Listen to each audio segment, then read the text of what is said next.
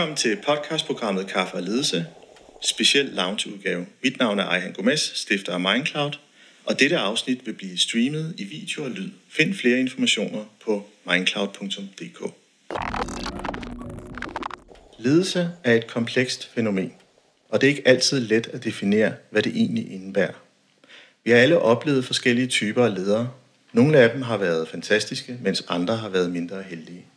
Uanset hvad, er det klart, at følelser spiller en stor rolle i ledelse, og der ofte er meget på spil end det, der bliver sagt højt. Jeg vil prøve at sige noget højt med dagens tema om maskulinitet. Jeg vil tage jer med til en lille indre rejse. Det starter med en selverkendelse. Situationer i min ledelsesgærning, øh, hvor jeg stod i spidsen for en radikal transformation af måden, vi bedriver socialfaglig indsats på, hvordan vi skal takle lovgivningen i forhold til meningsskabelse, og hvordan livet, kulturen bør være på en ny måde. Lad mig tage et spadestik dybere ned i det, jeg gerne vil dele. Der har været situationer, hvor jeg oplevede at sande til, da jeg tænkte, at jeg skal passe min appelform. Ja, altså bare lige lidt om processen. Drøftelserne og rundt om bordet er gennemført. Alle er ikke enige, øh, men der skal træffes en beslutning. Jeg blev ramt af to forhold inden min beslutning. At jeg også var en repræsentant for at være en mand som leder, samt jeg havde kulturelle aner. I begge forhold var det et udtryk for, hvordan jeg ville blive opfattet. En autoritativ leder med middelhavstemperament. Ja, det foregik i mit hoved. I mine senere år ser jeg nu, at jeg har arbejdet med frygten for andres forforståelser i min ledelsespraksis. Såsom, at der er noget, der kan falde tilbage til mig som mand med en kurdisk baggrund. Særligt hvis jeg, hvis jeg føler mig mislykket eller er i modgang. Nu er det ikke en offerfortælling eller en samtale om integration, for det udvikler sig fra det. Og jeg ved, det resonerer hos mange ledere i dag via mit arbejde som supervisor og ledelsesrådgiver. Eksempelvis, at man er ny kvindelig leder, man har et farverigt sprog, man er anderledes tænkende, rummer meget energi, der tolkes too much. Når vi mislykkes ved at være anderledes, søger vi os som individer til forklaringer, såsom er et sted, hvor der ikke er plads til mig, eller værre, er jeg klog nok til det her erhverv? Der er mange eksempler. Det handler ikke om køn, men noget, der er mere grundlæggende kompetence i os mennesker. Der taler om sprog og bias, og den konstruktion, vi skaber i vores samspil med hinanden. For trenden i dag omkring ledelse taler mere og mere til det regenerative, refleksive, empatiske, kulturelle, det omsorgsfulde og ja, det tryghedsskabende. Hvor fagligheden nærmest bliver side, sidestillet med de nævnte områder. Men hvor stammer det her egentlig fra? Altså hvis man undersøger sproget i forhold til ledelse, er der flere teorier, der taler til maskulin og feminin energi. Der er også meget teori, der taler imod. Det er en sprogkonstruktion, der adskiller kønnene og skaber nogle adfærdsmønstre, vi som samfund accepterer som norm eller præmis, også hos lederne.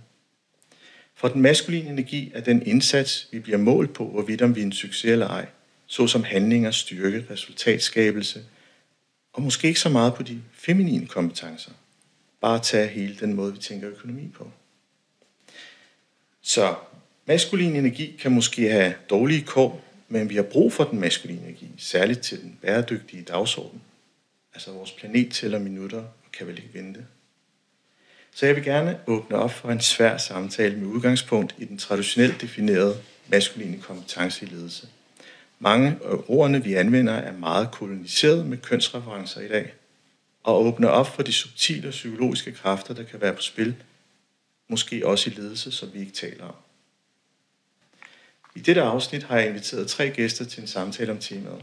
Det er Anne-Marie Sarko tidligere regionsdirektør for Region Sjælland, og har også været kommunaldirektør for Fredericia Kommune. Det er Mette Ågaard, som er progressiv organisationsudvikler og forfatter til bogen Medledelse, når teamet er chef. Og sidst og ikke mindst, Per Helge for anden gang, forfatter og satiriker til det landskendte show Djøf med løgn, samt ni måneders erfaring i Forskningsministeriet som kontorchef, og jeg citerer, med alle de fejl, en chef kan begå. Velkommen til. Tak. tak. Anne-Marie, er du klar til en spændende og nok lidt anderledes drøftelse om spor og bias? Altså ja, jeg, jeg, jeg sagde, da jeg kom ind i dit hus, at øh, jeg læner mig trygt tilbage i din sofa og ser, hvor det ender, fordi det er svært, og jeg, øh, ja, jeg synes, det har været, øh, det, har, det har sat tanker i gang, men jeg synes også, det er et svært emne. Vi ser, hvor vi ender. Ja, jeg glæder mig til vores selv, hvor det kan føre os hen. øh, og Mette, er du enig i trenden i ledelse, der fører os til nogle nye horisonter, der gør op med de klassiske? Vi snakker i hvert fald meget om det. Hvor meget er det, der materialiserer sig, det kan jeg godt blive sådan lidt i tvivl om. Men øh, det er jeg også spændt på at høre, hvad mine meddebattører synes. Ja. Jeg meget gerne tale om det. Noget mere. ja, og, og tak. Per, hvordan skaber du humor gennem satiren, der måske samtidig udfordrer det forældede og lidt konservative maskuline idealer? Jamen det, jeg gør i min show, det er jo, at jeg har nogle karakterer, Øhm, og, og, og typisk er mine topchefer, det er jo dem, der bliver gjort grin med, så de er faktisk næsten altid mænd. Mm. Øh, så jeg har både den klassiske sådan lidt, altså en selvoptaget topchef, som man kommer ind med et forslag, det bliver fejret af bordet, fordi han har øh, fundet på noget nyt øh, ude på golfbanen eller over grillen i går. Øh, eller jeg har den, den rigtig hårde økonomichefen, munken, øh, som bare bruger rå magt til at tvinge øh, mine stakkels karakterer i, i comedy-showet til at gøre noget, som er ulovligt, eller hvad det nu har gang i lige øh, i det her show. Øh, så det er jo den måde, jeg, jeg ligesom udstiller de traditionelle øh, maskuline toplederroller på. Ja. Og der er ingen tvivl om, at for mig er det også en svær øh, approach til noget, som øh, kan være en lille smule tabuiseret. Fordi kan man egentlig lave de her skildringer? Og jeg, øh, så jeg er selv ufattelig meget spændt for, hvor det fører os hen. Øh, og jeg ved, at I hjælper hinanden på vej, og, og måske også passer på, at vi ikke falder i fælderne, så, så vi kommer til at have en, sådan en, en, en kløftekamp. Øh, men jeg håber, at vi kan komme til at debattere om noget, som egentlig kan skabe noget refleksion hos dem, der også lytter med. Mm? Mm. Super godt. Men øh, før vi ligesom går i gang med det, som kunne være den her dejlige debat, så, så tænker jeg, at vi skal prøve at lege en leg. Øh, jeg kalder den Macho Makeover. Den klassiske ledergruppe slår sig løs i den maskuline legeskov. Og jeg inviterer lidt til det kreative, det sjove, det skægge, og på den måde måske også åbne lidt op for noget, som øh, er nemmere at forholde sig til, hvis det er en lille smule tabubelagt. Så, så nu får I, øh, får I rammen, og I kan også følge med på skærmen, hvis det er. Øh, det handler om sodavandsfabrikken Bobleby Brus. Bobleby Brus er en velkendt og veletableret virksomhed i den maleriske by Bobleby. Fabrikken er stolt af sin lange historie og tradition for at producere forfriskende sodavand med en unik smag, og det har glædet folk i generationer. Øh, men for nylig er fabrikkens skæbne blevet overskygget af en truende krise. Fabrikken har altid været et knudepunkt for samfundet i byen og, og en vigtig arbejdsgiver. Medarbejderne har altid delt en stærk forbindelse til fabrikken og har været engageret i at levere kvalitetssodavand til glade kunder. Men altså, nu er der lidt en mørk skygge, der hænger over Bobleby Brus. Det er, der er en stigende utilfredshed og apati mellem øh, medarbejderne. Øh, den tidligere entusiastiske arbejdsstyrke er nu præget af ligegyldighed og manglende engagement. Tilliden til ledelsen er styrtdykket, og medarbejderne føler, at de bliver overset og undervurderet. Der er ingen glæde i arbejdet. Så, Anne-Marie, du ja. er den administrerende direktør. Yes. Per, du er økonomi- og stabsdirektøren, og Mette, du er udviklingsdirektøren. Det er Og nu har vi lige præsenteret den her Bobleby virksomhed, som, øh, hvad hedder det, Bobleby Brus, som det hedder. Og nu giver jeg som vært, øh, så også som gamemaker her, øh, den første konflikt. Og jeg læser op. En intern konflikt er brudt ud mellem produktionsafdelingen og kvalitetskontrolafdelingen på fabrikken. Det der har ført til produktionsstop og forsinkelser i leveringen af produktet Glimt i glas. Så, Anne-Marie, hvad tænker du om at kunne bruge maskulin energi? Ja, Jamen, jeg tænker, at det her det skal løses. Vi skal, altså, der skal lægges en plan, og vi er nødt til at få... Jeg skal til bestyrelsen øh, om to dage. De har allerede øh, været ved mig en gang. Så jeg har lige brug for at få nogle input fra jer. Øh, Mette, Per, hvad tænker I? Altså, jeg har kigget på tallene, det ser jo forfærdeligt ud. Vi, vi taber jo en halv million om øh, ugen på det her produktionsstop. Og, altså, jeg vi er simpelthen nødt til at banke medarbejderne på plads. Vi kan ikke, altså, altså hvad er det? Er det en børnehave, det her? Øh, vi er nødt til at forklare dem. Prøv at høre. Hvis I gerne vil have et job, så skal den her firma, det her firma tjene nogle penge. Og de kommer altså ikke, hvis I ikke laver solvand. Altså, det er de simpelthen nødt til at forstå. Altså jeg tænker, det vil være en god idé, hvis vi ligesom sætter nogle motivationsfaktorer op, sådan så dem, der laver fejl, eller dem, der ikke laver fejl på en eller anden måde, ligesom bliver belønnet, så vi kan, så vi kan sikre, at vi egentlig får dem motiveret til at gøre det på den rigtige måde. Vi har faktisk nogle ret klare regler for, hvordan den her øh, samarbejdsrelation og hvordan den her opgave skal løses. Så jeg tænker, det der er rigtig vigtigt, det er, altså kunne vi eventuelt, er der ikke plads i økonomien til, at vi lige kan få sat nogle, øh, nogle bonusser op, eller et eller andet, der ligesom kan drive noget, noget bedre performance her? Altså, jeg, nu bliver jeg bare lidt træt. Altså, man får vel sin løn. Altså, er der behov for yderligere motivation for at passe sit arbejde? Øhm, og, og så samtidig den konflikt, altså, det ved jeg ikke. Det, jeg hører fra kvalitetsafdelingen, det er meget fokus på kvalitet, meget fokus på procedurer, meget fokus på ingenting må gå galt. Og jeg kan ikke lade være med at spørge, opdager vores kunder det? Altså, er det faktisk en kvalitet, der bliver mærket noget? Kunne vi slægte det lidt, og så sørge for, at produktionen kommer i gang? Altså, det er en sjov idé, men jeg må bare sige, at der er nogle, der er nogle regulatoriske krav, og jeg synes, de er lige så hammer irriterende, som du, er, som du gør, men vi har nogle procedurer, og de er, ligesom, de er sådan set på plads. Så, så jeg er enig med dig, men altså, fordi enten så skal vi give dem en, en bonus for dem, der gør det godt, og vi har en krise, og vi ved jo, at øh, folk skal motiveres. Altså det der med, til synligheden kan de ikke ligesom, forløse det selv. Så enten så skal vi fyre de sidste, altså de dårligst performende, det kan vi jo også, vi har en performance kurve, så vi kan jo tage de dårligst performende og ligesom kylde dem ud. Vi kan også, altså, ved vi egentlig, hvem det er, der laver fejlene? Måske er der nogen, der skal, måske er der nogen, der lige skal have en samtale. Ja, men jeg tænker, Per, hvis du til i morgen ligesom får leveret datagrundlag, altså hvor er det i øh, produktionskæden, at det her det stopper, hvad er det for nogle produkter, vi ikke får leveret, øh, og du kommer med en plan med det over for udviklingsafdelingen til, hvordan kan vi ligesom benchmark dem op mod hinanden, og hvad er det for nogle kvalitetskrav, vi ikke overholder. Så må vi mødes igen, øh, men vi har, altså, vi har 24 timer til at levere på det. Vi har, vi har super kort tid til det, og det gør jeg gerne. Jeg, jeg ved bare, fordi at nu har vi snakket om det her så længe, at der skal også være nogle konsekvenser, mm. hvis det er den handling, vi beslutter os for, skal, skal gennemføres, ikke bliver gennemført. Ja.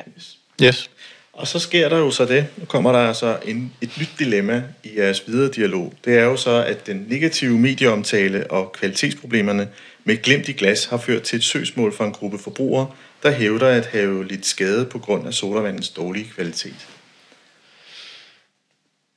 Godt. Vi har et omdømme, øh, en, en omdømmeudfordring her, vi skal have håndteret pressen, øh, og vi skal sætte nogle jurister på. Per, jeg tænker det over ved dig, at du sætter de dygtigste på, ligesom til at få øh, udredt, hvad er problematikken her, og hvordan kan vi håndtere det? Ja, altså jeg kan sætte mine jurister til at øh, kigge på, hvad der er op og ned i det her, og også om det der søgsmål overhovedet har gang på jord. Mm-hmm. Øhm, og så tænker jeg måske, at vi skal have øh, nogle eksterne øh, dygtige folk til at, at styre hele mediesiden af det, øh, så vi kan få ind og få banket det der ned igen, inden det begynder at brede sig.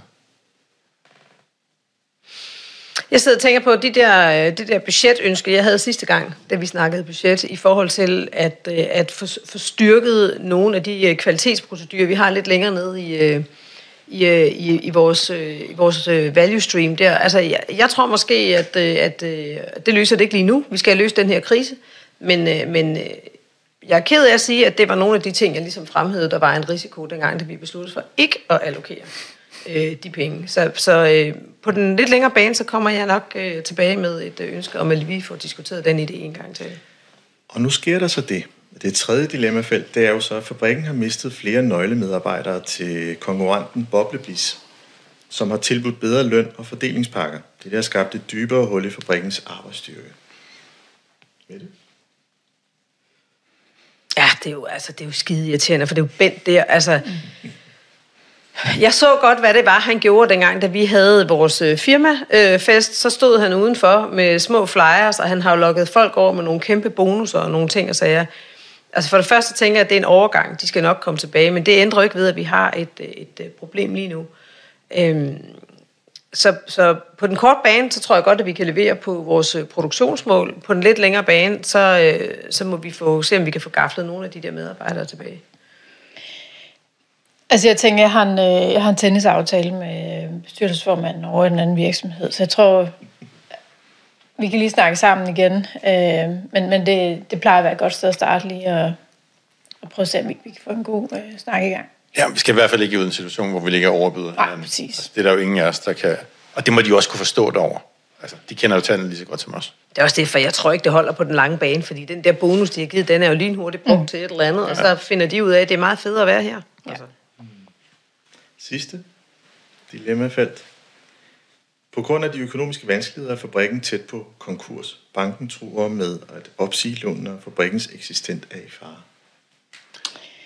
Jamen, vi skal skabe os noget øh, kapital, øh, så vi skal have nogle investorer på, på banen. Øh, og jeg tænker, at øh, jeg har en... Øh, jeg har brug for et oplæg for økonomiafdelingen på, hvem, hvem var det, vi var ved øh, sidst, og hvad er vores goodwill hos dem, og så, for, så skal vi have skaffet noget indskud. Det vil også Men så, være nu må, så, vi altså også, så bliver vi altså også bare nødt til, at, altså de der penge til kvalitet, nu må vi være enige om, de kommer ikke, og vi skal have, den, vi skal have det væk igen. Altså nu har vi kastet så mange penge efter det kvalitetsudvikling, det har ikke hjulpet noget som helst. Nu er vi simpelthen nødt til at gå den anden vej, skære ind til benet, sørge for, at produktionen kører, hverken mere eller mindre. Øhm, og så synes jeg, så må du også levere nogle besparelser over hos dig. Det er jeg fu- fuldstændig med på, og så, og så synes jeg, at vi skal jo aldrig nogensinde gå glip af en god krise, jo. Så her der gælder Det det, om, at vi får skåret ind til benet, og måske lige opsagt Der lidt- sidder også nogle tillidsrepræsentanter rundt omkring, øh, altså som, som vi jo alle sammen godt ved ikke altså, yder dagens god gerning. Jeg tænker, at det her det kunne være den oplagte, jeg er meget enig med dig med det. Altså, vi så få, få skåret til. Ja, vi må bruge anledningen til at komme af med alle de der, Ja. som vi ellers ikke ved, hvordan. Ja. vi skal få. Og så, så når vi kommer igennem det her, så, øh, så tager vi over til de der bælt og blis derovre, hvis ikke din tillids hjælper. Så. Den skal nok hjælpe. Ja, vi skal også på jagt i weekenden. Så Åh, det er cool. Ej, super cool. Mm. Og nu øh, prøver vi så at prøve at vende det hele om, så vi faktisk går over og kun bruger den feminine energi. Og så kommer der igen fire sådan, altså sådan nogle løbende informationer, som er ny viden til chefgruppen. Og ja, nu er det så den feminine ideal, altså den traditionelle feminine ideal, der bliver den stærke ledergruppes hemmelige våben. Øh, så ja, er I klar? Desværre er der opstået en akut mangel på vigtige råvarer til produktionen af glimt i glas. Fabrikken står over for en forsyningskrise, og det forventes, at produktionen vil blive alvorligt påvirket i de kommende uger. Dette vil yderligere øge medarbejdernes frustration og stress. Jeg tænker, vi skal have samlet folk. Simpelthen. Øh, et, et, øh, et fælles møde. Øh, og så lige få trukket lidt øh, af den akutte krisestemning ud af, af, af gruppen. Øh, fordi det her, det spreder sig. Øh, så træk alle, alle folk øh, tæt på. Øh, få øh, vise, at vi, vi ligesom står bag dem alle sammen, men, men vi skal selvfølgelig have løst det her, og vi skal forebygge sygemeldinger. Øh, men jeg tænker, I skal på banen over for dig i udviklingsafdelingen. Helt klart. Altså det her, det er jo noget, vi har haft fokus på i, i lang tid, og jeg, jeg er meget ydmyg over for, at vi ved ikke præcis, hvad det er, der gør folk stresset. Og det er jo også forskelligt. Det kan jo også være noget i privaten. Vi ved jo, det er jo svært med det der med stress, så jeg, jeg synes, det er rigtig, rigtig vigtigt, at vi får, får folk samlet. Men jeg er også sådan lidt opmærksom på, om, om vi egentlig har opbakning fra økonomi, fordi altså, det er vigtigt, at der ikke ligesom opstår splid øhm, imellem nogle af afdelingerne. Så hvad, tror du, at dine medarbejdere over i økonomi, de ligesom kan, altså, kan, I på en eller anden måde undgå at lægge yderligere pres? Øh, jeg ved ja, jo, at dine jeg har, jeg medarbejdere har er haft jo dem også... samlet, øh, og jeg har snakket med dem og sagt, at vi kan ikke i den her situation, øh, der kan vi ikke gå ud med, med skemaerne og tallene og sige, nu må I være på, på vores budgetter og på vores øh, mål. Altså der er vi simpelthen nødt til at slække lidt på tingene og sige, det her er en situation, vi kommer igennem sammen. Jeg vil også gerne rigtig, hvis der bliver holdt nogle møder ud af afdelingen, jeg vil gerne have mine folk med derude, mm. så de kan sidde sammen derude, kigge hinanden i øjnene, være i øjenhøjde, så der ikke bliver hierarkier mm. og, og magtspil, mm. øh, men hvor man er i øjenhøjde og siger, det her det er noget, vi løser sammen, mm. Øh, vi kommer i mål sammen, også der bliver en tryghed, øh, og der ikke bliver, altså ikke også pludselig øh, spreder sig en frygt for, at nogen skal fyres, mm. eller der bliver nedskæringer, øh, for det er jo ikke det, vi skal. Det er, Ej, det er den jeg vej, bare vi så glad for, at du siger. Altså, det er jo rigtig glad Men jeg for. tror også, prøv at køre lidt inddragende proces. Altså simpelthen prøve at få altså idéerne på banen. Hvad er det, man, øh, vores, vores dygtige, dygtige medarbejdere sidder selv og har, altså jeg er ret ydmyg, altså fra, fra ledelsens side på, jeg er ikke den klogeste i det her rum. Nej, det er jeg. Nej. Det var, det var svært at sige ud, du kom til at grine. Åh, oh, hvor er det herligt. Nå, hvis vi lige sunder, så, så, og I prøver faktisk at prøve at finde mening, så, så sker der faktisk det, at fabrikken har modtaget negative medieomtaler på grund af kvalitetsproblemer. Øh, og, og det har ført til et dramatisk fald i efterspørgselen, og fabrikken, fabrikken står over for faldende indtægter og økonomisk pres. Per, som økonomichef. Jamen, de gjorde mig så ked af det at høre. Jeg kunne faktisk ikke rigtig sove i nat. Øhm, også fordi jeg kan ikke være med at tænke på alle vores brugere derude, som har oplevet kvalitetsproblemerne og drukket vores solvand, og de har bare ikke været gode nok. Det gør mig så ked af det.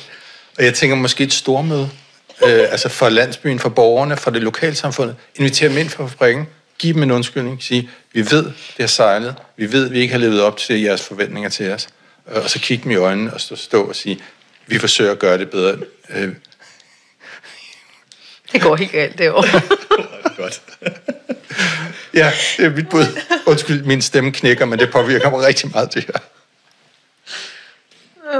Altså, jeg bliver bare også så bekymret for medarbejderne, fordi jeg ved bare, at de har bare arbejdet så hårdt, og, øh, og det er virkelig ikke af ond vilje, at de der kvalitetsproblemer bliver ved med at opstå hele tiden. Og jeg tænker, nu snakker vi lige før om stress og sådan nogle ting, jeg ved bare, at det der med, at så står medierne og råber udenfor, og sådan, så jeg tror, det er rigtig vigtigt, at vi ligesom får demonstreret over for medarbejderne, at vi har deres ryg. Altså, Ja. øh, så, de ikke, så de ikke føler, at vi bare Jeg har tænkt på, altså jeg tror godt, jeg kan finde nogle penge til nogle krigspsykologer. Jamen, det tror jeg er en rigtig god idé. Øh, Men så kommer spørgsmålet, fordi øh, I har jo nogle økonomiske udfordringer, og der overvejer jeg jo så at skære ned på medarbejderstaben. Og det har skabt frygt for jobtab og øgede spændinger på arbejdspladsen. Mm. Altså, jeg synes, det er rigtig vigtigt, hvis vi, hvis vi bliver nødt til at gå ind, og det, og det kan vi jo komme til nogle gange, at vi bliver nødt til at skulle ind i sådan nogle nedskæringsprocesser. Øhm, og vi har jo prøvet det før. Øhm, jeg synes bare, det er rigtig vigtigt, at vi sikrer, at processen er god. Altså, at vi får noget ordentlig høring, og at vi ligesom...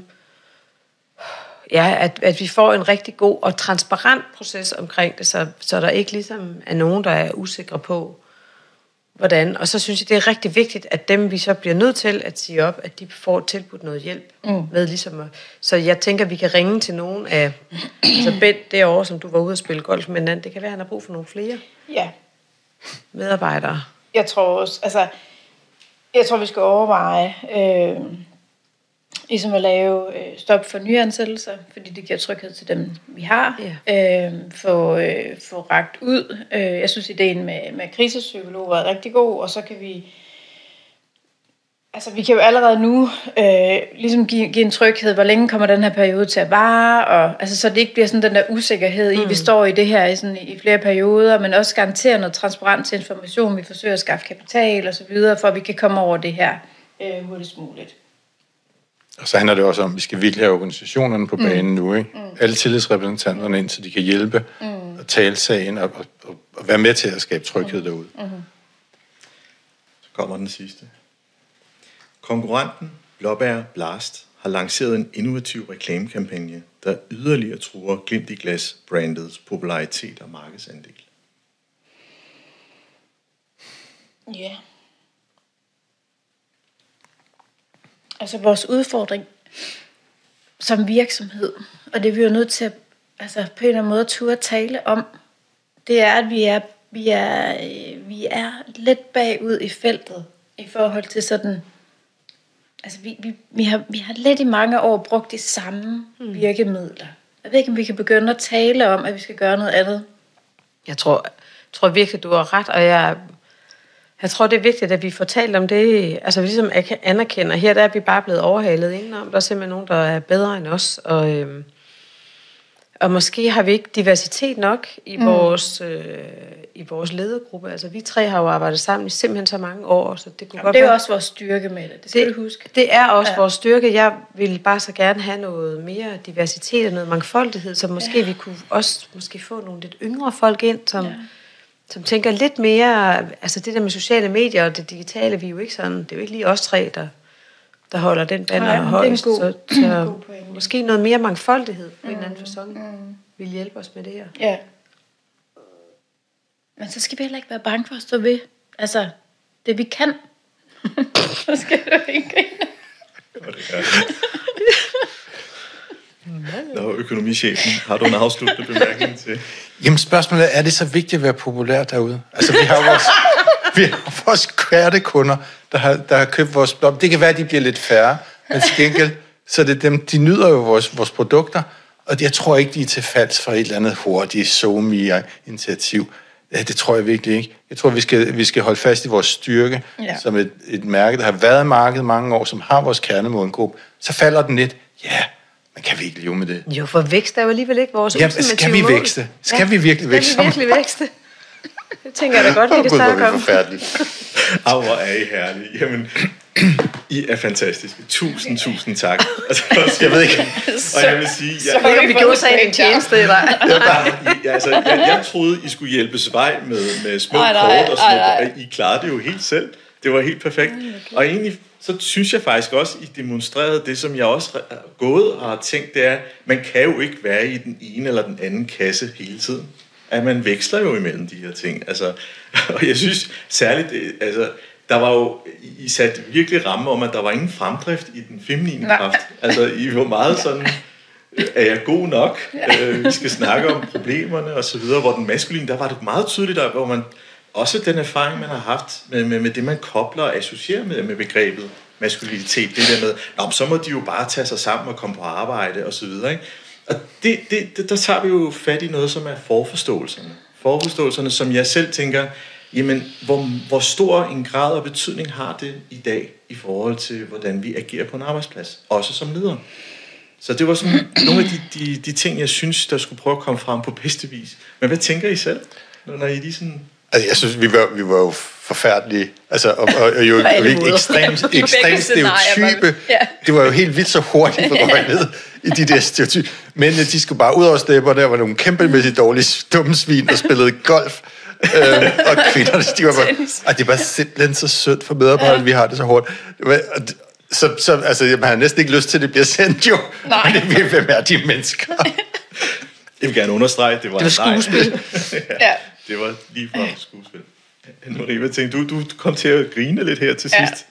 Nej, men det er jo fordi, der også er nogle, der er jo nogle floskler, altså, øh, som jeg bare lige pludselig hørte mig selv sige højt, og som, så kan man ikke lade være med at grine af, men det bliver jo faktisk sagt rundt omkring. Altså, den der, det, det jeg kom til at grine af, var den der, jeg er ikke den klogeste. Altså, og det er jo ikke, fordi jeg tænker det, men det har man virkelig hørt mange topledere sige. Altså, uh, nu skal vi...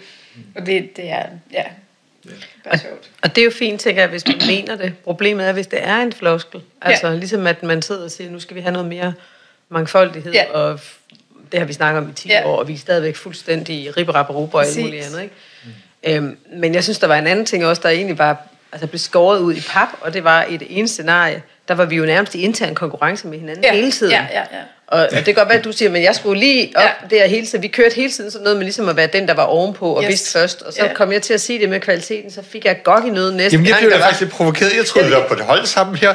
Så skulle jeg lige pludselig presse for nogle Ja, penge. og i det andet scenarie, der var vi jo simpelthen så anerkendende og samarbejdssøgende og alt muligt andet. Ikke? Og man kan sige, er der noget om det i de to energier? Måske.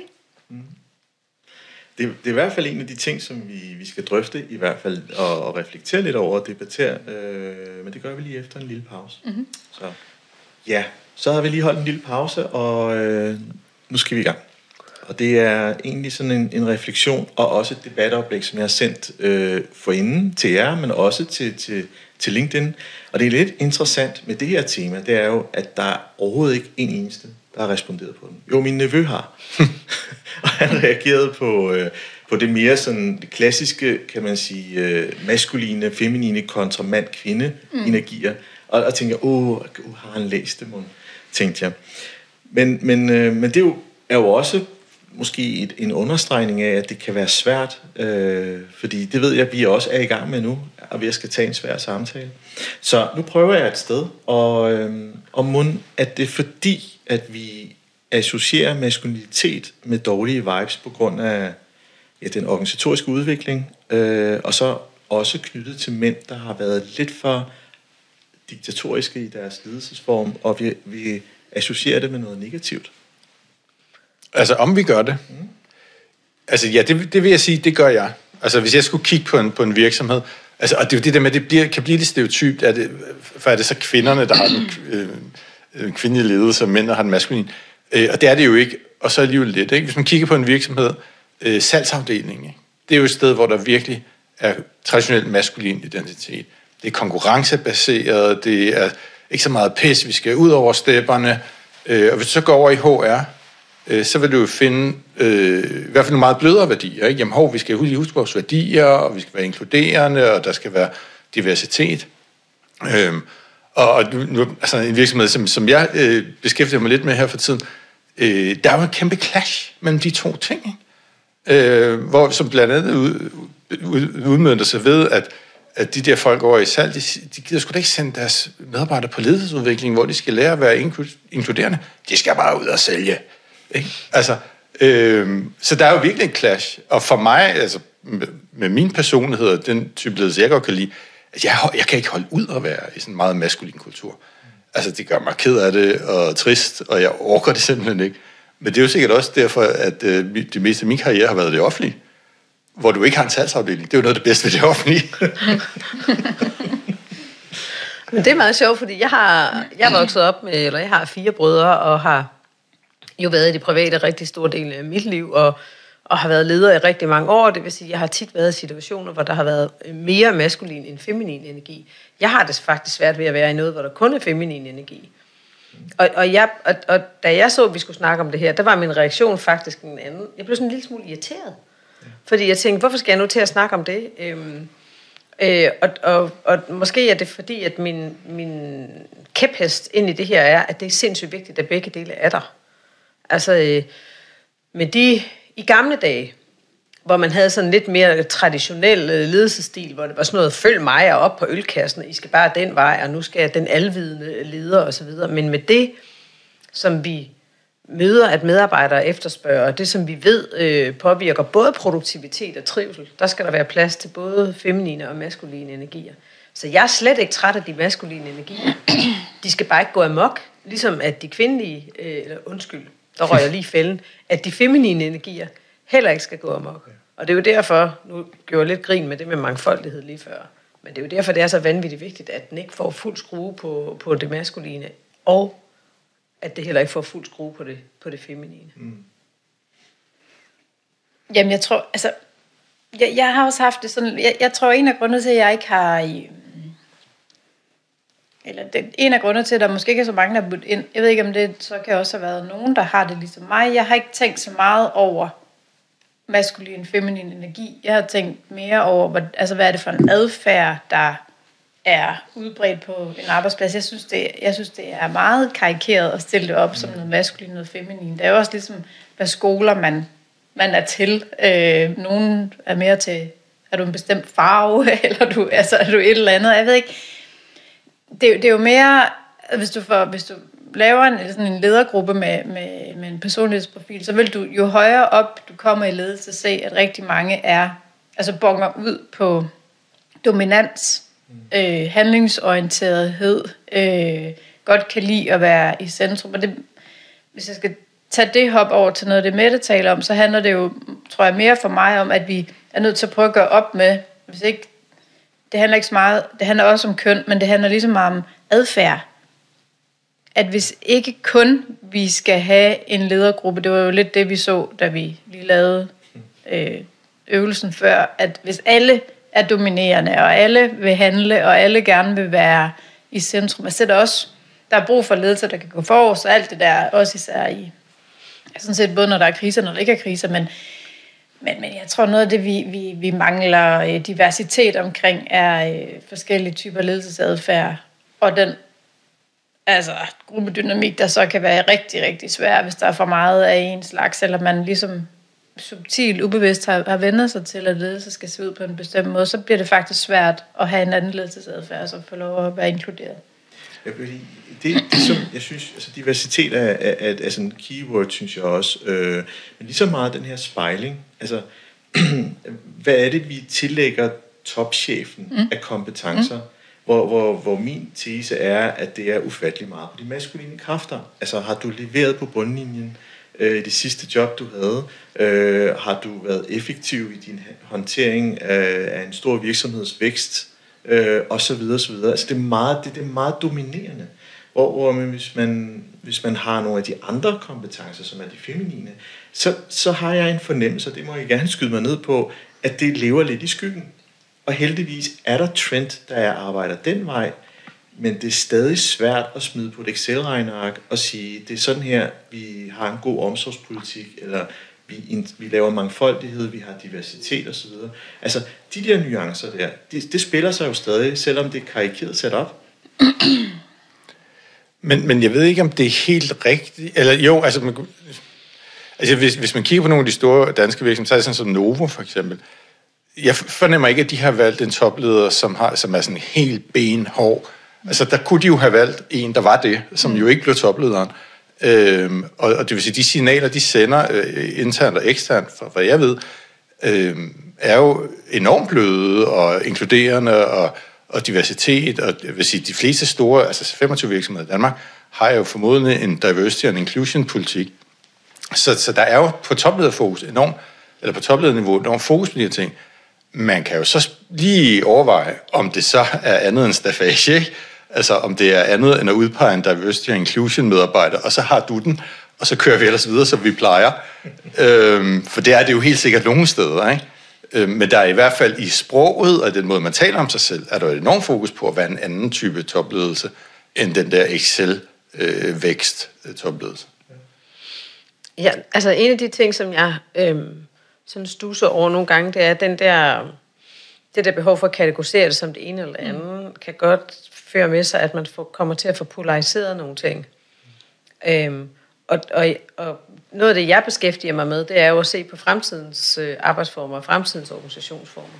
Så jeg tror også, der er noget af det her, der handler om kontekst. Altså nu viste jeg jer før, I gik i gang, jeg lige har været på, på et konferencecenter her i går, hvor der, hvor der var en reklame med overskriften, er du den leder, du gerne vil være? Og nedenunder var der så et billede af en øh, mandlig leder, der nærmest så ud som om, at han var ved at sende sine soldater ud over steppen med hånden rejst i en knytnæve og sådan aggressivt ansigtsudtryk og sådan noget. Og der tænker jeg, at det er jo så meget en stereotyp, som siger noget om en type leder, som jeg ikke tror, jeg ville have grint af for 30 år siden. Men i dag med det, som vi ved omkring øh, den kompleksitet, som organisationer arbejder i, de, øh, de behov og den... Øh, og de forventninger, der er til folk, der går på arbejde i dag, der vil vi jo aldrig nogensinde... Altså, jeg, og det er jo, altså, jeg er virkelig forundret over, at man ser sådan noget afbildet stadigvæk. Så der er også noget historisk kontekst, hvor ledelse kom... Altså, vi har jo alle de der billeder med herfører og... Øhm, altså generaler og, og pater, der sidder for bordenden og bestemmer. Det er jo sådan nogle billeder, ledelse stammer fra oprindeligt. Så der var noget gammel afgås, der klistrer sig til det der med at være leder. Og, og jeg, hvor jeg fornemmer, at folk ved godt, at det er ikke det, der dur fremadrettet, men det er ikke sådan lige at ryste af sig. Mm. Så det er en mere nuanceret diskussion, og jeg tror, at de der gange, hvor vi prøver ligesom at holde fast i nogle af de der stereotyper, så kommer vi til at polarisere debatten, og det, jeg oplever, at den er meget mere nuanceret derude. Ja. Øh, ja, jeg, måske, øh, jeg lægger også op til en polarisering, for netop at få den der kontrast frem i debatten, og øh, det er jeg sådan set godt, og, godt klar over. Øh, men, men i min intro, der sagde jeg, at jeg havde en intrapsykisk proces i forhold til, hvordan jeg skal være leder. Og jeg, jeg sandede til i det øjeblik, at jeg tænkte, nu skal jeg trykke på knappen og træffe en beslutning. At den der maskuline kraft, den, den, den, den hæmmede jeg samtidig med, at jeg var, jeg var lidt bange for, og, hvordan vil folk reagere, hvis jeg tager den der beslutning, eller skal jeg lige tage en refleksionsrunde mere, fordi det er lidt i tidens ånd at være sådan. Så, så, så det er lige så meget med at sige, jamen den der intrapsykiske proces, der er, om man er mand, kvinde, eller man har blondt hår, eller kommer fra Mellemøsten, fuldstændig underordnet, men det spiller ind som en bias. Og det er jo faktisk derfor, jeg tænker, om man så er større, har en større tilbøjelighed til at gå i den modsatte kløft. Altså hvis man er kvinde, går over og tager nogle større maskuline øh, kompetencer i spil for at distancere sig fra kønnet. Og så omvendt, hvis man er, hvis man er mand. Uh, ja. stort spørgsmål. Altså som kvinde, der vil jeg gerne... Nej, øh, det vil jeg gerne lade være med at svare på. Det vil, altså i den tid, jeg var, var chef, altså jeg vil sige, jeg tænkte ikke over ledelse på den måde, for jeg var så sindssygt dårlig til det. Men, men, men jeg, jeg kan da se tilbage og se, at jeg var, jeg var, kan sige, den feminine leder på en rigtig dårlig måde. På den der øh, med at uddelegere og inkludere og huske at gå hjem og huske at have, øh, vi skal alle sammen have et privatliv, samtidig med, at jeg satte nogle rammer, der gjorde, at de ikke kunne have et privatliv, fordi vi havde for travlt. Øh, så den der sådan lidt, jeg ved ikke, man skal kalde den toxic, øh, feminin ledelse, hvor man til sydenladende inkluderer og giver enorm frihed, men hvor rammerne bare gør, at, der overhovedet ikke, øh, at det overhovedet ikke kan lade sig gøre, mm. medmindre man arbejder hver weekend. Øh, det var jeg en eksponent for på fineste vis. Mm. Og jeg ved ikke, om det var maskulin eller feminin. Det var i hvert fald dårlig ledelse. Ja. Jeg, jeg, jeg kan mærke, at jeg reagerer nu. Jeg havde fornemmelsen af, at vi faktisk reagerede lidt begge to. Jeg, jeg får lidt en reaktion på det der med, at så skal kvinder være mere mm. maskuline, og mænd skal være mere feminine. Altså, og nu er dagens øh, kontekst er jo ledelse. Mm. Hvad nu, hvis vi holdt op med at tænke, at øh, kvinder skal være mere maskuline? Fordi det har kvinder i ledelse jo været i rigtig mange år. Så hvad nu, hvis vi bare kigger på et menneske, som er en leder? Eller hvad nu, hvis vi kigger på de teams, der faktisk skal måske lede sammen eller lede hinanden? Mm. Er der så ikke noget med, at der i virkeligheden er plads til nogle forskellige ting, fordi der, der er behov for det på forskellige tidspunkter? Der er behov for totalt klare rammer og vide, hvad er det, hvor, hvad er det for nogle resultater, vi skal opnå. Der er også øh, behov for, at der er nogle deadlines, og, der er, og at vi på en eller anden façon vurderer, om vi når i mål. Og der er plads til, at alle får en mulighed for at komme til ord, at alle føler sig hørt og respekteret i den samtale. Og, og jeg har selv prøvet nogle formater af, hvad det kan faktisk godt lade sig gøre. Mm. Så den der med ligesom at sige, at nu skal vi som kvinder til at gå i jakkesæt og ligne mænd og være benhårdere, og så skal mændene være sådan lidt mere føle-føle. Det bliver også på en eller anden måde så noget, vi går på kursus og lærer, og så kommer vi hjem, og så tænker jeg, for hvad er der sket med? Men det, det er mekanisk, og det er også min, måske også min pointe er lidt, at, at man egentlig herre over det, fordi det er yderstyret. Ja, ja men jeg ved det ikke, altså, jeg tror, øh, hvis jeg skal sådan drage på de erfaringer, jeg har med at være i forskellige øh, typer organisationer, fordi altså, sådan er det jo, at der, der er organisationskultur, som er sådan, det er super svært, og det er jo opstået over mange år. Og noget af det, jeg tænker, der øh, alle de steder, jeg har været, har været svært at tale om, det er, hvad er det for nogle øh, bevidste og ubevidste forventninger, man har til, hvad er der brug for? Nu kan jeg primært tale om det der med at være sådan i, helt i toppen af en organisation, øh, som er det, jeg beskæftiget mig med de sidste 5-6 år. Det er en vanvittig svær samtale at få i gang. Og hvis jeg så skal prøve at forfølge det, du siger, kan det godt af og til betyde, at hvis man ikke virkelig får det aktiveret og ventileret, og får ja, en, en samtale i gang omkring det, at man så bevidst ubevidst også prøver at forme sig efter, hvad man hvad der virker, øh, eller hvad der bliver efterspurgt, eller hvor er det, du får, får folk til at gå med dig. Altså, du, du, du, du, du, du øver dig jo i det. Mm. Øhm, og også, du, du navigerer også i, jeg ved ikke, jeg kan godt genkende situationer, hvor jeg, og det er som man med det siger, altså kontekstafhængig, hvornår der er brug for hvad. Altså da vi stod under corona, var der brug for, der var faktisk rigtig meget brug for begge dele. Der var en fase, hvor der var super meget brug for en, der bare satte sig og lavede altså kriseledelse, retning. Og så gik man over i en fase, hvor det begyndte at blive svært at være medarbejder i organisationer, fordi der var alt muligt andet på spil, privatlivet kom med ind, og man var bange. Og, og der tror jeg, jeg, jeg kunne få øje på nogle organisationer, hvor det var, altså hvor, hvor håndteringen af corona, hvis man blev meget i det maskuline, det gav, det gav nogle ret store altså skov, eller sådan brød noget, øh, fordi at medarbejderne ikke følte sig rummet. Øh, og hvis man kun var i det mere feminine, så havde man ikke fået håndteret den. Altså, så, så var der nogle andre ting, man ikke havde fået styr på. Men det er sådan et af de mest ekstreme, øh, altså kan man sige, cases på, hvor, hvor der virkelig har, tænker jeg, har været brug for begge dele. Og det der, jeg tror egentlig mere bare min pointe er, at det er øh, de der forventninger til, hvad er god ledelse det er rigtig svært for mm. organisationer at tale om. Og der er virkelig brug for det. Fordi ellers så kommer vi til at sådan støde os på hinanden, eller misforståelser, eller faktisk gå og gætte. Ja, ja, det får mig til at tænke på, jeg har talt med rigtig mange ledere gennem tiden. Jeg har selv været leder i over 20 år. Og den der dialog, man kan have med sig selv om, hvornår man er god nok som leder, hvor det på den ene side handler om at finde ud af, hvad er, hvad vil jeg gerne selv stå for, hvad, hvad, hvornår jeg tror over for mig selv, og hvornår, hvad skal jeg gøre for at være en succes. Øh, og det sidste er jo bare mega hårdt, fordi det kommer jo an på. Altså, mm. hvad er det, du spørger? Er det mm. dem opfra, du skal være en succes, eller er det dine medarbejdere, hvor du skal være en succes, eller er det... Altså, hvor er det? Så det kan jo være... Altså, der er noget af en, en debat, der kører der, og det, jeg egentlig synes, der er interessant, det er... Og nu er at stille et spørgsmål, jeg faktisk ikke selv kender svaret på, men er det sådan, at at når man, hvis man skal, fordi jeg tror på, at vi alle sammen indeholder både feminine og maskuline energier, men er der skam forbundet med at dyrke den energi, der ikke passer til ens køn? Altså hvis Jamen, jeg skruer er, er rigtig det... meget op for det maskuline som kvinde, bliver jeg så ligesom for skrab eller for hård? Og hvis du skruer alt for meget op for det feminine, bliver du så sådan en blød sok? Eller, altså, det, ja, det ved jeg ikke. Altså jeg, altså, jeg kan jo ikke udtale mig. Altså, man, man hører jo kvinder sige, at de bliver dømt på en anden måde, hvis de opfører sig på en måde, der er meget traditionelt maskulin. Det kan jeg jo ikke vurdere. Jeg har aldrig nogensinde tænkt over, at jeg ville blive opfattet som feminin, hvis jeg var en blød leder.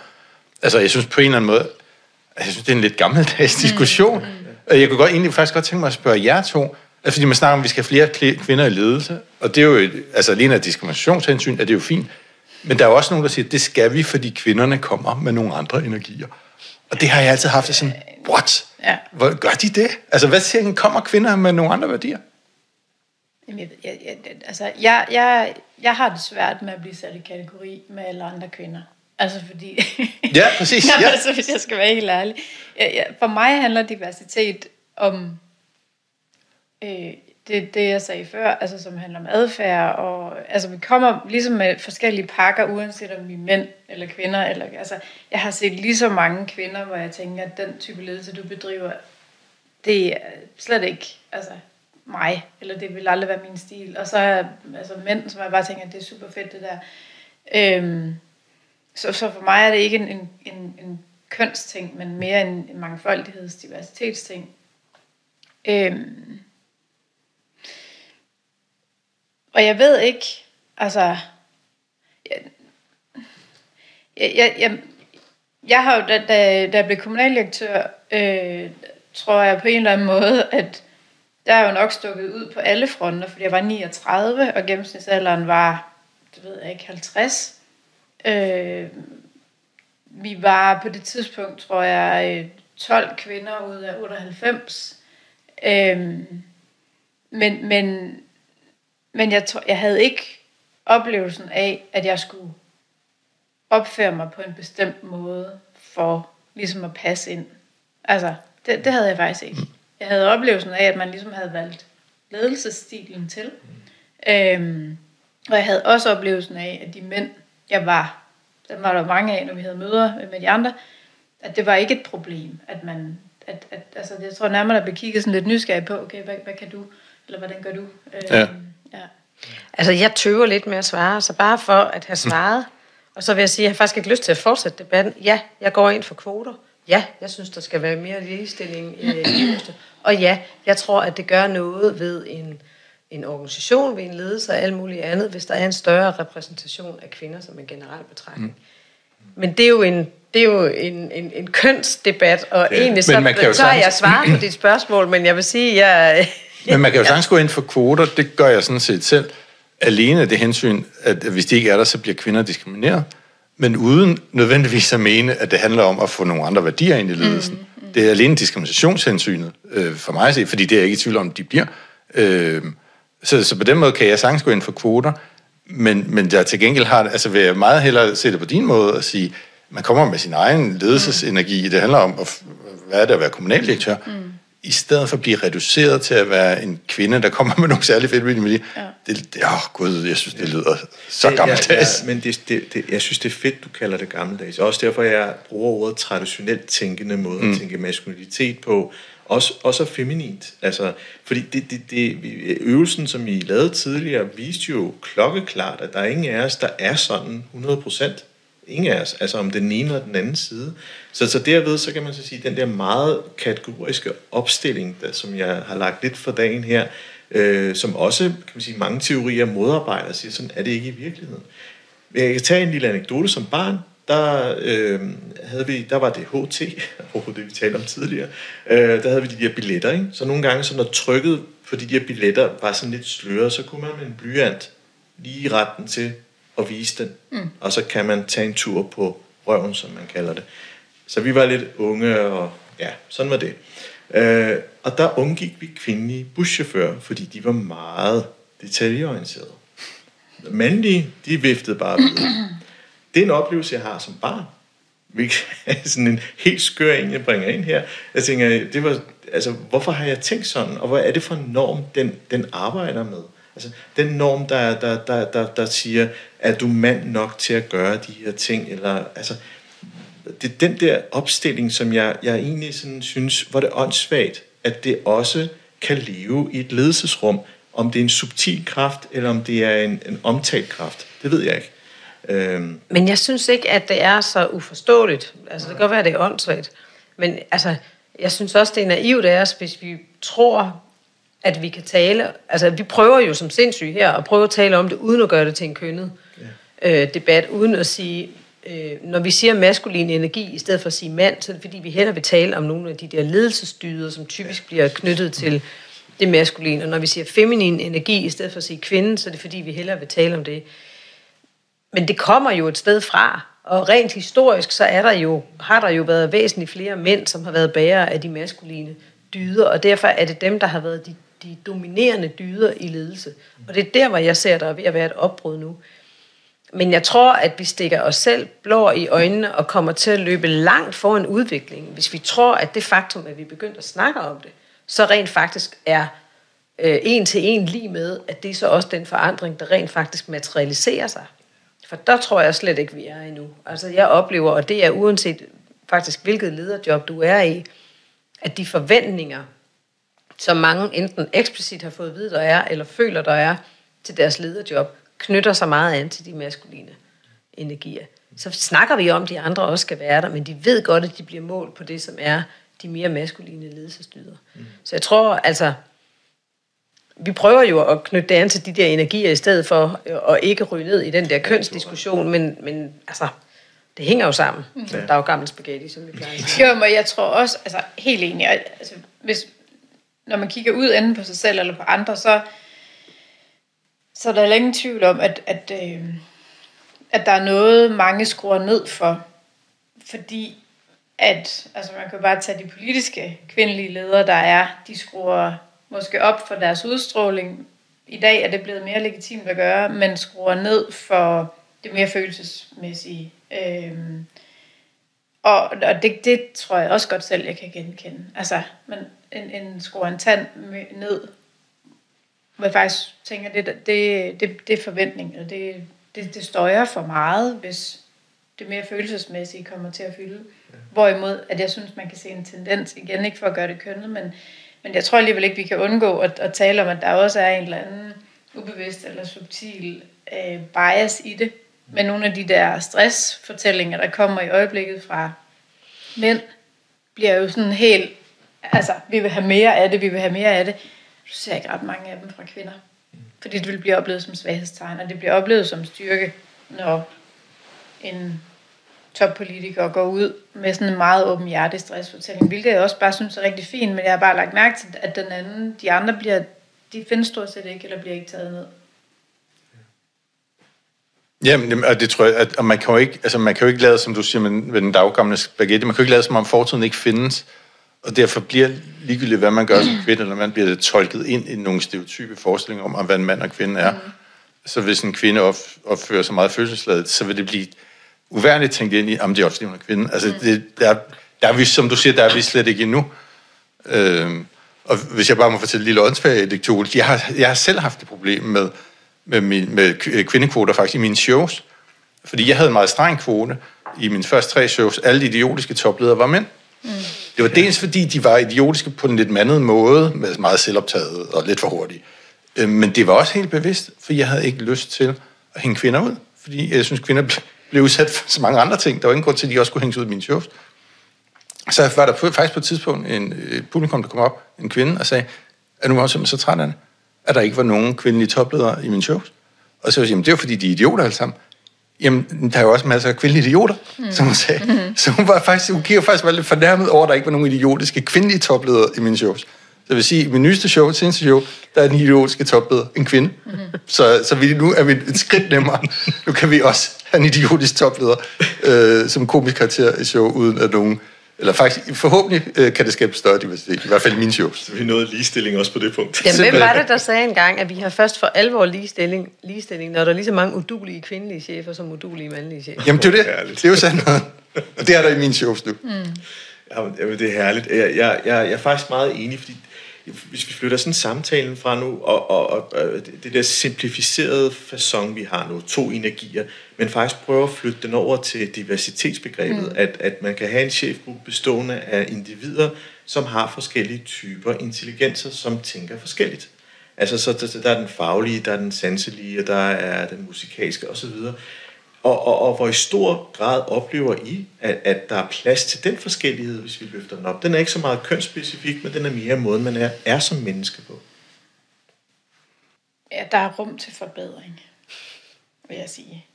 Altså virkelig. Jeg, jeg, jeg, jeg, jeg, jeg, jeg synes, vi taler rigtig meget om, at det er det, vi gerne vil have. Jeg synes ikke, vi har det. Og jeg synes, der hvor man får det, har det svære betingelser. Kan du give nogle eksempler på det? Jamen, altså... Øh... Altså, jeg er bare ude efter noget, jeg kan stjæle til et show. Ja. mm. Jeg, jeg kan primært tale om den offentlige, offentlige sektor. Øhm, og, og det, når jeg kigger ud over den, så, øh, så bliver der talt altså, der er meget om de samme ting rundt omkring. Øh, som handler om, vi skal have mere mangfoldighed ind, og der, der bliver det lidt sådan en kvoteting. Altså det er godt at få en kvinde mere ind i direktionen, eller hvad det nu kan være, men, det, men, det, men for mig er det ikke diversitet.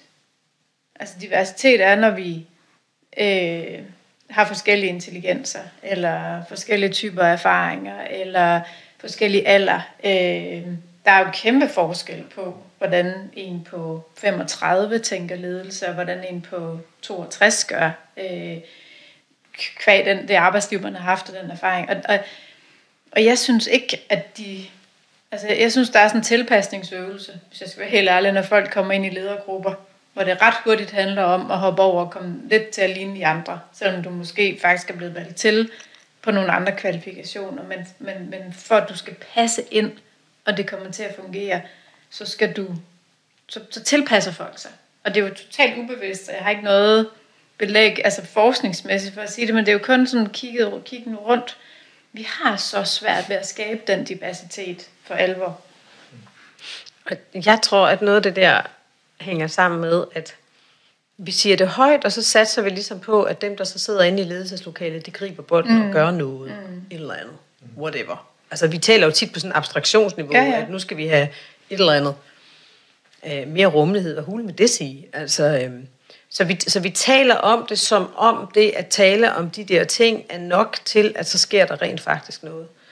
Øhm, og når jeg sidder og arbejder med de her øh, fremtidens organisationer og ledelsesformer, så arbejder vi faktisk rigtig meget med at kigge på, hvad er det for nogle strukturer, helt konkrete processer, vi skal prøve at lave fuldstændig om, sådan så vi egentlig via, det er vel en eller anden form for adfærdsdesign, mm. bliver tvunget til at tale sammen på en anden måde, bliver tvunget til at træffe beslutninger på en anden måde, bliver tvunget til at at øh, navigere på en anden måde, fordi at den der den der talen, hvor man bare lægger en ny værdi på bordet, og så laver vi et eller andet, skriver vi noget og hænger op på væggen i kantinen, og så sætter vi et flueben ud for det. Det giver jo erfaringsmæssigt ikke ret meget. Og det er bare svært, fordi så bliver det pludselig konkret. Øhm, og, og jeg har egentlig altid undret mig over, at vi synes, det er ok at, at sådan messe med vores øh, mindset. Jeg må godt have en holdning til, hvad for et mindset du skal have. Jeg har altid syntes, at mit mindset var en meget, meget privat ting. Altså, men man kan godt stille krav til, hvordan jeg opfører mig på arbejdspladsen. Men det handler, altså jeg synes, når jeg kigger, nu har jeg jo ikke selv været topleder, men når jeg kigger sådan udefra, øh, og på de folk, som jeg interviewer i forbindelse med show, så, så handler det også meget om, hvor man er, og i hvilken type virksomhed. Mm. Altså, der er jo nærmest nogle stereotyper, ikke? Altså, en, en, hvad er parkchef? Han er jo bare helt anderledes end chefen for direktionssekretariatet, eller for altså, eller en økonomichef. Ikke? Mm. Jeg vil sige, det er jo nærmest nogle stereotyper, som jeg jo kan arbejde med min chef, den onde økonomichef, mig parkchef, bullerpass, han skal bare ud og der, til nogle traktor. Øhm, og så har du sådan en djøf-chef oppe i direktionssekretariatet. Øhm, så, så altså, det er jo, der er jo også nogle personligheder på spil, som bliver rekrutteret op igennem nogle organisationer, hvor der er nogle forskellige, og så HR-chefen er jo på sin helt stereotyp særlige måde. Ikke? Øhm, så vil sige, altså for mig handler det meget mere om det, øh, og det giver jo en diversitet, men man, altså noget af det, som jeg tit tænker over, når jeg ser også medarbejdergrupper, det er, hvem er det? Altså man kan jo med det samme se, hvem der bliver næste chef. Man kan med det samme se, hvem er det, der går efter, hvem er det, der opfører sig på den rigtige måde, som, som bliver trukket ind, og så, hvad, kan du ikke lige gå med til det her møde, Karsten? Ja. Fordi vi skal snakke om strategien. Ja. Og så er det Karsten, som har sagt noget klogt om strategien, og godt kan lide at læne sig lidt tilbage af det store overblik. Så er det ham, der kommer med, og allerede er på vej op. Mens at Birte, der faktisk sidder og laver fucking arbejdet, mm, mm. og har styr på det, og ved, hvad der foregår i den organisation, det er ikke hende, der kommer med, fordi hun kunne ikke lige... Øh, fordi, hun, det, fordi hun havde de der møder, hvor man skal sidde og diskutere luftlig strategi. Mm, mm. Jeg vil sige, allerede der, altså det er jo der, man begynder at rekruttere. Det er helt ned i de der små mikrohandlinger, ikke? Øh, hvor jeg nogle gange bliver lidt træt over, hvem jeg kan sige, åh oh, gud, så kommer der en ny Karsten. Ja. Øh, der er jo lavet flere statistikker på den her manglende diversitet. Netop på de her punkter, som vi taler om nu. Lige så meget som den seneste artikel her fra, fra Altinget, tror jeg det var Nana Berndt, som, som skrev det her med, at de kloge hoveder ryger først. Mm, mm. Og, og det er jo dem, der stiller sig imod, måske gør, er uden for, kan man sige, direktørens kontrol. Og, og den der med at spejle, du ligner rigtig meget mig derved, så er du den næste i køen til at tage stafetten videre. Altså, det er jo det, det, er jo det som, det, det der, som pludselig bliver normen, som jeg også måske anfægter en lille smule med alt det, jeg prøver mm. med det her. Og jeg synes også, vi bevæger os i, det, i den kontekst, hvor vi siger, jamen okay, hvis, hvis betingelserne for oprigtig mangfoldighed skal finde sted, øh, som, som du egentlig også taler om med det, men det skal jo heller ikke være sådan, så at det hele er arbejdsgange, så vi er tvunget til at skal tænke mangfoldigt, fordi så mister vi en eller anden form for autenticitet fordi der mangler den her selverkendelse. Øh, selverkendelsen om, at jamen, jeg skal lære, at jeg skal rumme Anne-Maries tænkning, og det gør, at jeg skal prøve at have min egen overbevisning og din samme eksisterende. Mm. Øhm, og, og så være i det her lidt negative formål, som man så godt dansk kalder det. Øhm, og og, og, når, når vi så kigger og siger, jamen nej, vores brand udad til må ikke have sådan en profil, der er lidt flagrende og passer lidt ud af kontekst i vores cooperative univers. Hold da op, ikke? Altså, det er også... Øh, så jeg er enig med det. Jeg tror ikke, vi er nået der til endnu. Vi er overhovedet ikke nået der til. Overhovedet ikke. Som du siger, der er plads til forbedring. Jeg tænker også, der er også noget af det her, der handler om sådan et begreb, som jeg altid synes er lidt sjovt at bringe på banen, fordi øhm, folk reagerer meget forskelligt, men, der, men det handler også noget med, hvordan vi forvalter magt. Altså, når du siger, at det er Carsten, eller hvad det mm. var, han hed, der var på vej op, ikke? Altså, dengang, da jeg var HR-chef øh, i, øh, i en stor dansk øh, medicinalvirksomhed, som redder Danmarks økonomi i øjeblikket. Og så har vi ikke nævner navnet på. har vi nævner navnet på. Der havde, det var jo den gang, hvor man stadigvæk havde sådan nogle såkaldte assessment-centre, hvor de der lederspiger, som man tænkte skulle være ledere næste gang, eller de var modne til at hoppe op på næste niveau, kom ind og blev assesset, og så sad der sådan en kødrand af HR-folk med notesblokke og, og skrev og observerede vi havde jo et filter, der hed, sådan her ser en god leder ud. Ja. Og det vil sige, at når for eksempel mine kolleger fra Kina kom på sådan et assessment center, så fik de jo typisk en relativt dårlig score, fordi de afbrød ikke bare, de stillede sig ikke op og et eller andet. Og jeg tror, altså hele den debat, der har været om ubevidst bias og de der ting, tror jeg er rigtig vigtig. Og så, og så, så tror jeg, at vi skal... Øh, altså vi skal simpelthen passe på med at replicere de der... Øh, forventninger til, hvad en rigtig, rigtig god leder er, og i stedet for måske kigge på, jamen, hvis vi fire er et team, og vi skal have en femte ja. ind, hvad pokker er det så, vi mangler? Øhm, og det vil sige, frem for, jeg synes også, at man fuldstændig overvurderer betydningen af den enkelte leder. Jeg synes, vi skal kigge meget mere ja, på, præcis. hvad er det for et ledelsesteam, vi ja. har, eller hvad er det for et arbejdsteam, vi er, og hvordan er det, vi får en dynamik i vores arbejdsfællesskab ja. til at fungere på en måde, så vi kan noget forskelligt, ja. og kan løse opgaven sammen. Så drop det der individuelle fokus på den der, ham der lederen ja. med det der kanindræberblik i øjnene, ikke? og så kig lidt mere på, hvad er det, der skal til for, at vi skaber nogle medledende eller samledende mm. teams, som kan noget forskelligt. Mm. Og det ved jeg ikke, om man får meget en feminin energi, men det virker, altså, i praksis. Men den resonerer i tidens ånd. Altså, jeg tror, i og med, at opgavernes kompleksitet er steget så meget, at det nytter ikke noget at fikse alt ved at handle sig ud af det. Altså, det, det taler jo til kompetencen. Jeg vil lige tage en rundspørg flere gange og undersøge fænomener, udvide målgruppen. Øh, altså, om det så er en feminin energi, eller er det ikke, det, det, det er sådan et definitionsspørgsmål. Det er mindre betydning for mig. Det er for at kunne gøre det, og kunne løse vilde problemer, for eksempel, som er meget op i tiden for tiden, så er det jo netop at, at sige, sammensætte mennesker, som er vidt forskellige. Altså, så, altså det, er jo, det er jo det setup'et, at, at vi ikke kommer til at ligne for meget hinanden, fordi når corona så raser, som du, eller mm. raser, så, og vi alle sammen ligner hinanden, så er vores flugtmønstre jo fuldstændig identiske. Så løber vi alle sammen over i det ene hjørne og gemmer os. Mm. Så vi, jo, jo det værste vi er, jo mere modstandsdygtige er vi jo også. Det er jo det, forskningen viser. Men øh, vi skal til at runde af, og mm. jeg tænker, vi... Ja, Per, du... Har vi løst det? Nej, jeg, jeg, jeg, jeg, jeg er spændt på, hvad du siger, du. jamen, jamen, faktisk, altså, jeg synes faktisk, i og med, at øh, for mig og hele indgangen til det her emne har været ret svært, og der synes jeg faktisk, I har været utrolig gode til at kunne rumme mig, men også hinanden på nogle måder. Jeg synes ikke, vi har faldet i så mange kløfter, hvor vi kommer til at have sådan en, en, en radikal kønskamp. Det har vi ikke haft, heldigvis. Øh, og jeg synes faktisk, at vi har løftet os, men jeg anerkender faktisk, at vi mangler ord til at definere nogle ting her. Altså det er simpelthen, vores sprog er ikke udviklet nok til det. Øh, så vi, vi har sådan en tendens med at falde tilbage til det normative, til nogle bias-betydninger. Øh, jeg synes, jeg savner noget sprog, der kan, der kan løfte det op. Det er i hvert fald min egen overbevisning. Men lad os prøve at tage en uh, lidt afsluttende runde, mm. uh, Anne-Marie. Hvad tænker du? Nej, men jeg, jeg, jeg er egentlig... Øh, jeg, det, jeg reflekterer over, er øh, det, som Mette siger, som er be, min egen oplevelse også, at jeg er mere optaget af at få grupper til at fungere, og ind i det, hvis man skal blive dagens emne, vil jeg godt kunne se kontekster, hvor jeg har skruet op for det ene, for at komplementere noget andet, eller skruet ned. Altså netop sådan for, for at få, for en gruppedynamik til at, til at fungere. Men jeg synes også, at vi stadigvæk har tendens til at reducere øh, ledelse til noget individuelt. Og det bliver jeg udfordret af, fordi at jeg er skolet i relationer og kommunikation og alt det, der foregår mellem mennesker.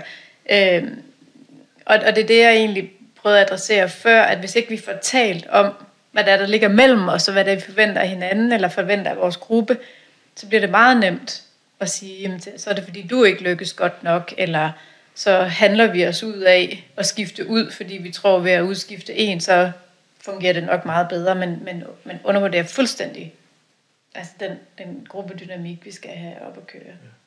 Og det, der er I, tror jeg, er enig med dig i, at, at hvis man, man, man bliver i det med at tale om forskellige energier eller adfærd, så er der stadigvæk et stykke arbejde at gøre i at, at få talt om og udvikle sprog for det. Det er i hvert fald min egen erfaring. Tak. Mm. Okay. Jamen, jeg tror, at, at jeg, eller det, det tror jeg også, at vores diskussion måske bærer præg på en eller anden måde mener to modstridende ting på samme tid. Ikke? Fordi på den ene side er der ingen af os, der har lyst til at reducere maskuline og kvindelige energier til at handle om køn. Altså der, der bliver vi jo alle sammen, åh, det gider vi ikke, og selvfølgelig kan der komme en kvinde med nogle helt... Altså, det har vi overhovedet ikke lyst til.